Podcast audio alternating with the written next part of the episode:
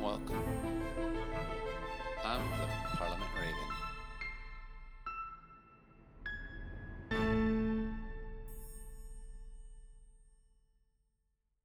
Welcome. Pull up a seat, pour yourself a cup of tea. My name's Jason Rodriguez, and I'm the Parliament Raven. Today is self study and the pulpit. Um, and the reason I'm bringing this up, um, it was recently pointed out to me that teachers of the word are self educated. And it was pointed out to me in a very interesting way. So, uh, knowing that uh, my students are uh, provocateurs of YouTube and other uh, internet media, I came across a video on YouTube by Cracked Magazine, a, a very old publication that now does videos online. Um, and it used to be joking videos, but this video was on what if a megachurch was honest. And um, man, it was just an insightful point of view of people who are are not Christians and what they might or how they might view uh, today's megachurch. And part of it was finding a young young pastor who's good looking, well dressed, and has a mediocre, uneducated understanding of the Bible and self help knowledge uh, to lead this church, right? And uh, and it kind of floored me to think about it. And my thought was, how many pastors have I known who have gone through through seminary or uh, actual college uh, to understand the Bible in a deeper level and what exegesis and eisegesis means, and Judaic thought versus Hellenistic thought, and understanding the roots and historical biblical and cultural representations of what they're teaching and, and what derives and so that they don't misinterpret um, the knowledge and wisdom that was granted to us from uh, from God, right? And so I'm sitting sitting here doing research for the last few weeks, and I find uh, it doesn't. I, find an article by by the Presbyterians in 2011, and I was flo- even more floored by this. And one of the the percentile percentages in this article was conservative Protestant pastors found 44% said that a degree or certificate are unimportant to the ministry. Now, um, back in uh, Jesus' time, you would have had to go learn the Torah as a young man. So we know for sure that at least Jesus had school specifically on the Torah. He also had it memorized. And we know that when he visited the temple, he was talking theology, advanced theology, with the rabbis at the temple, to their amazement. And we know that because Martha and Joseph left and then realized they don't have Jesus with them. And they ran all the way back to Jerusalem and they found him at the temple with these astounded rabbis uh, because Jesus was was eloquently and um, giving, you know, discussing uh, theology with them, right? And so there's this importance that we see early on in Jesus' life for education and discussion, uh, which is very much part of the culture when it comes to uh, rabbinic studies back in Jesus' time. And somewhere along the way, um, as the church grew, uh, it stayed that way for quite some time in the Catholic Church. And then when the Protestant Reformation happened with Martin Luther and the printing press came out, things changed in the sense that uh, not a few studied it. Like everybody could grab a Bible and start preaching about it. Um, and uh, seminaries rose up to to to meet that um, that demand for people who wanted to teach and but as per, we've progressed in the Protestant movement and and the revivals we've had, um, that has lost its importance. Uh, uh, teaching and understanding theolo- theology has lost um, its grip. Uh, and so in 2014, here's my next things. The average pastor's education uh, was, uh, uh, according to a different article, uh, no theological education was 4%. Some Bible college, not finished, 26%. Uh, theology, uh, bachelor's, 15%, and a master's of 25%, with doctorates at 6%. And then some education somewhere or certificate filling in the rest of that. Um, and and if we go, if we look at a a, a bigger scope, um, it, it's it's I'm astounded and floored and flabbergasted that such a lack of of importance to education for the pastorate for the position of teacher, which is now included with pastor, is there. Uh, so and here's the and here's and in 2019, so uh, it, it looked like Fuller Seminary and Focus on the Family looked to see what was going on. And 80% of seminarians leave the ministry uh, in the first five years, which is an interesting statistic because 80% of teachers in the public school leave within the first five years. So there's something in America with teaching and teachers and the way they're treated uh, from the pastorate to inside the school that's that is unified because in within the first five years teachers and pastors uh, which both have the same type of job leave right? Uh, some more interesting statistics. 84% of american pastors are men 13% are women. Uh, race background uh, a race breakdown is 73% are white 10% are black 8% are latino 6% are asian 0.5 0.5% are native and then the rest were, unwilling to let let uh, let the the survey know right? So the rest is unknown.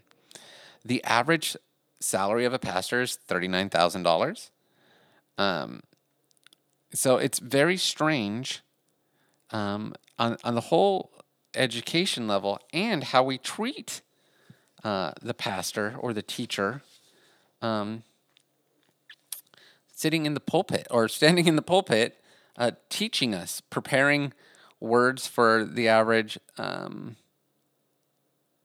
average churchgoer every week. So, yeah. and let me tell you, this information had to be scraped from articles, a whole bunch of articles on not only just different topics, but like there's no one looking at this. Like I had to piecemeal all this together, um, and and it was done over the last uh, 15 years, 20 years. Like, because no one's consistently looking at at at this, and with people leaving the church, and interesting enough, old heresies popping up, and interesting enough, bad theology popping up. There's no wonder why when there's no teaching going on, when there's no rabbis holding each other accountable. Um, and maybe, and maybe we need to consider uh, the seriousness of being a teacher, right? Um, because we have to deal with the consequence of that a person called to teach uh, is judged more strictly. For instance, James 3 1. Not many of you should become teachers. I have in parentheses rabbis. My brethren, for you know that we who teach will be judged more strictly. Right? Um, so let's take a look at i'm just i want to continue with some more verses. Second timothy 2.15 consider it a serious matter to keep and keep considering it something serious to present yourself before god and and to find approval. Um and it used to be study to find yourself assured. Um second timothy in some things say study to find yourself uh, assured but that's from when study meant being to be to strive and be diligent in 1611 uh, and this is a personal matter right? But it's still it's still the concept of to be assured one must continually be seeking and and be be upon the word.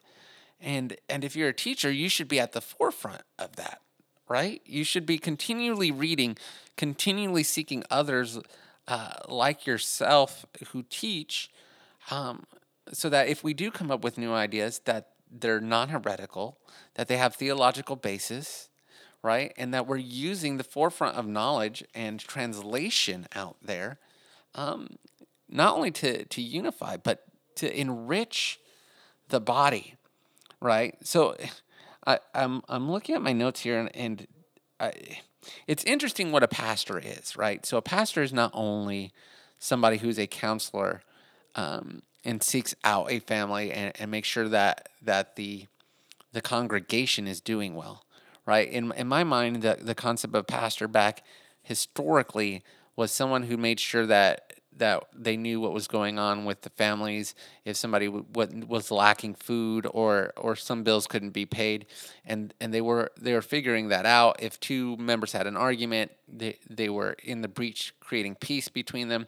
While the teacher right? Or or the rabbi taught. But today's pastor is not only a teacher, he's a counselor, and he has to be a motivational speaker. Right? So the most popular popular Christian pastors are somewhat of a motivational speaker. And if not, they have a rhetoric of them against us or a rhetoric of of we're in a war, you're a warrior, we're working together, uh, a, rhetoric of, of derivative nature, um, us against them. Uh, and, and they're really charismatic and really good about it. The, uh, the word would say that there's more positions than that, of course. Uh, we could talk about the fivefold found in Ephesians uh, 4 11 through 13 apostles, prophet, evangelist, pastors, teacher. And I find it interesting now that I think about it that teachers is was the last listed because if you think about what James talks about is that them being judged more strictly, that means the foundation of everybody who's standing is standing on the teacher. The pastor stands on the teacher, the evangelist stands on the teacher, the prophet stands on the teacher, and the apostle stands upon the teacher. And sometimes an apostle was a teacher, right? And so and so the top and the bottom kind of are are are, are circular um, in the word right? And and the, the, you got the sandwich of the fivefold, and you have these teachers who are supposed to be equipping the saints to to do things, to know things, right?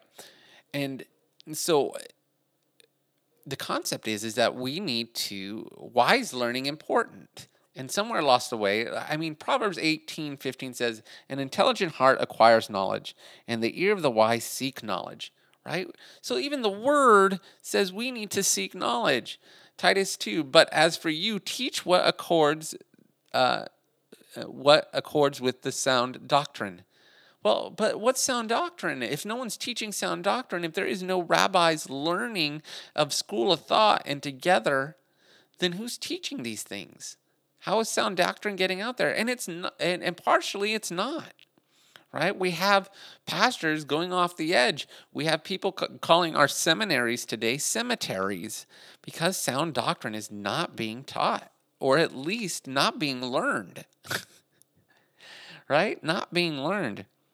And in Hosea 4 6, one of my favorite pa- passages of all time, my people are destroyed for a lack of knowledge. Because you reject knowledge, I reject you from being my priests.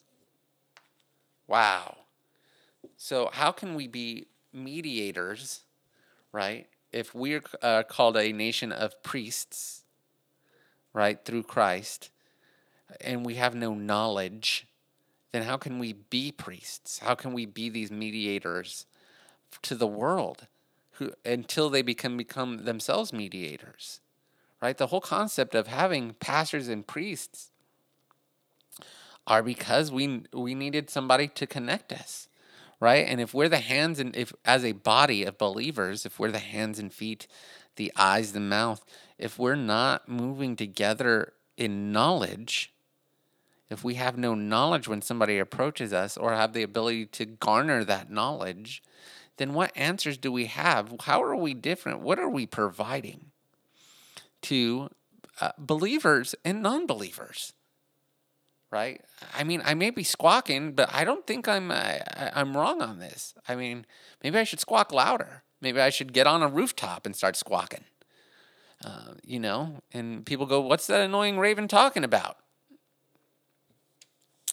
It's it's shameful and and a bit embarrassing when a video is not only agreed by most non-Christians, but when shared amongst theologians, they laugh and agree um, with it. That's kind of scary, uh, in a sense, as well as shameful, because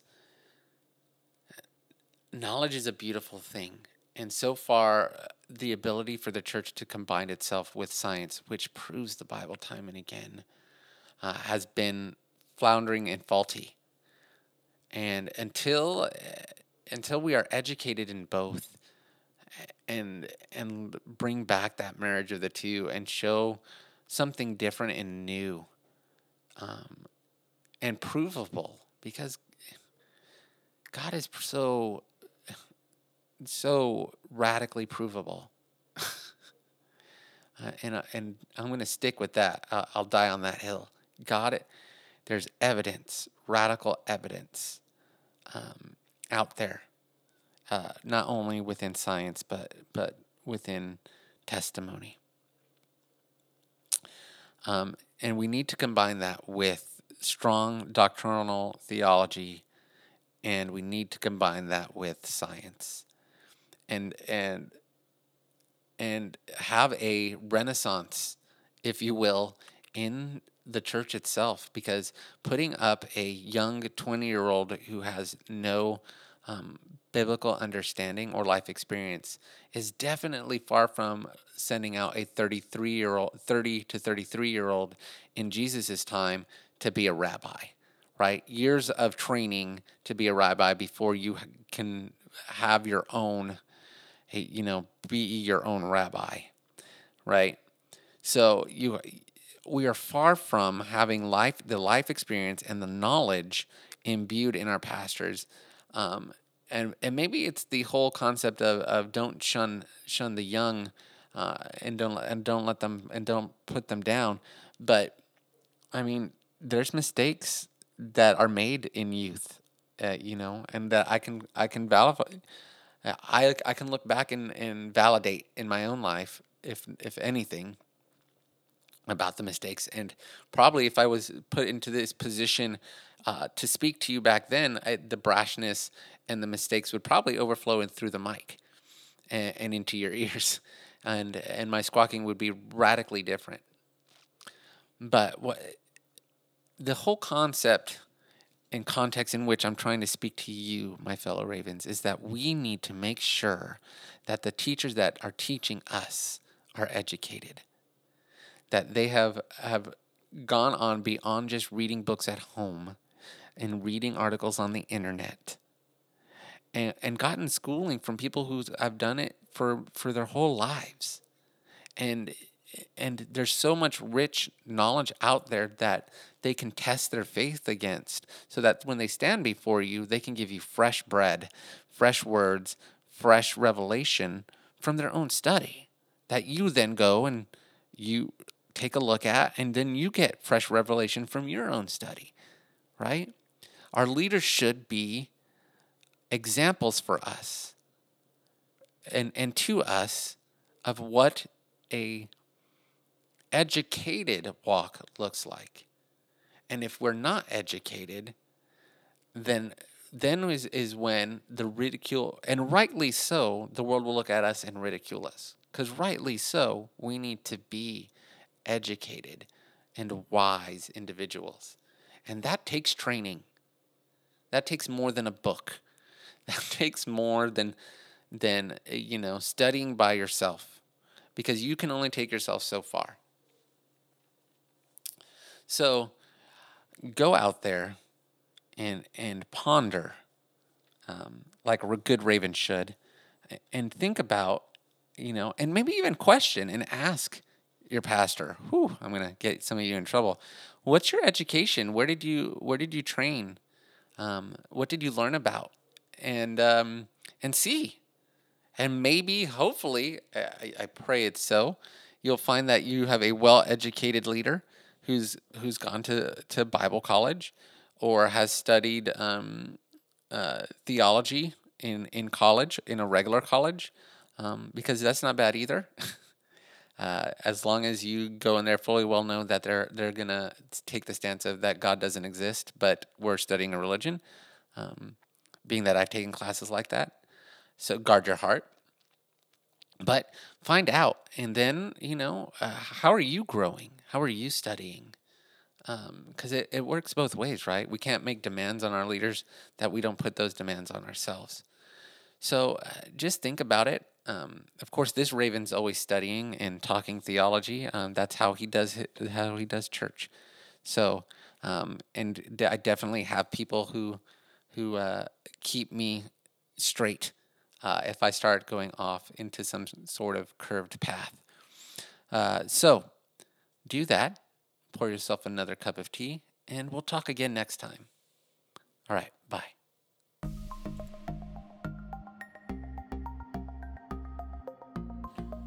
Cool music by Ross Bugden at the beginning and Bensound at the end.